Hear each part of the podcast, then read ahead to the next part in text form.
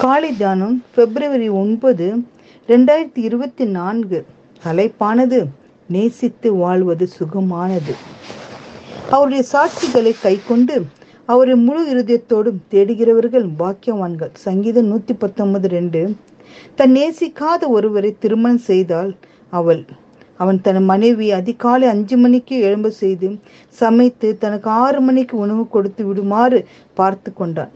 தனக்கு பணிவிடை செய்வதற்காக அவர் எப்பொழுதும் காத்து கொண்டிருக்கும்படி செய்து விட்டான். தன் கணவனை திருப்திப்படுத்துவதில் அவள் மிகவும் சோர்ந்து போவாள். வாழ்க்கை அவளுக்கு துயரமாகவே இருந்தது. ஒரு சில ஆண்டுகளுக்கு பின் அவன் மறித்து போனான். அவள் வேறு ஒருவனை திருமணம் செய்து கொண்டாள்.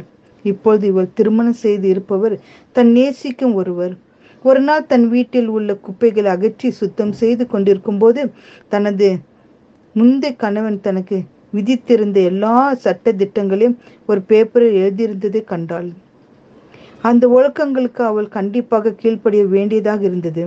அந்த கட்டளைகளை அவள் இப்பொழுது ஒப்பிட்டு பார்க்கும்போது அதில் என்ன விதிக்கப்பட்டிருக்கிறதோ அவள் எண்ணத்தையும் இப்பொழுது செய்து கொண்டிருப்பதை அவள் உணர்ந்தாள். முன்பு அது அவளுக்கு பாரமாய் இருந்தது.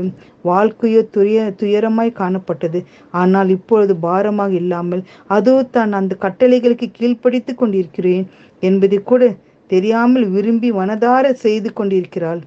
வித்தியாசம் என்னவெனில் முந்தைய கணவரை அவள் நேசிக்கவில்லை. எனவே அவனுக்கு செய்தது எல்லாமே பாரமாக இருந்தது. இரண்டாவது கணவரை அவள் நேசித்தாள். எனவே கீழ்ப்படிவது என்பது அவளுக்கு சுகமாக இருந்தது. நம்முடைய ஆண்டவராகிய கிறிஸ்து நமக்கு கொடுத்திருக்கும் பத்து கட்டளைகளை அநேகருக்கு பாரமாய் இருக்கிறது. ஏனென்றால் அவரை அவர்கள் நேசிக்கவில்லை. ஒரு சிலருக்கு அது ஒரு சட்டமாக கூட தெரியவில்லை.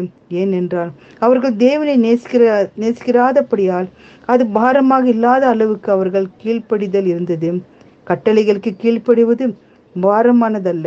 என்று ஆண்டவர் கூறுகிறார். தினந்தோறும் ஆண்டவரோடு பயணம் செய்வோம் வேதத்தை வாசிப்போம் ஜெபிப்போம் ஆத்ம ஆதாயம் செய்வோம். நமது வாழ்க்கை ஆண்டவருக்கு கீழ்ப்படுகிறது வாழ்க்கையாக மாறட்டும். நேசித்து வாழும் வாழ்க்கையே சுகமான வாழ்க்கை போராடும் வாழ்க்கை சு சுமையாக இருக்கும். தேவனையும் மனிதனையும் நேசித்து வாழ்வோம். தேவனே நாங்கள் உண்மை நேசித்து உமது பிரியமாய் கற் கற்பனையின்படி வாழ கிருபை தாரும் என்று தேவனத்தில் மன்றாடுவோம். ஆமீன் கர்த்தாவை ஜெபிப்போம். தேவனை உண்மை நேசிக்கிற பிள்ளைகளாக நான் காணப்பட வேண்டும் அப்பா. உன் பாதையில் பிரியமாக இருக்கிற பிள்ளைகளாக காணப்படுவோம்ப்பா உண்மை நேசிக்கும் போது அப்பா எங்களுக்கு எந்த காரியமும் பாரமாக இருக்கிறார் ராஜா. இருக்காதபடி உண்மை நேசித்து உன் பாதையில் வளரும்படி கிருபை செய்ய வேண்டும் என்று மன்றாடி ஜெபிக்கிறோம். பிதாவே ஆமேன்.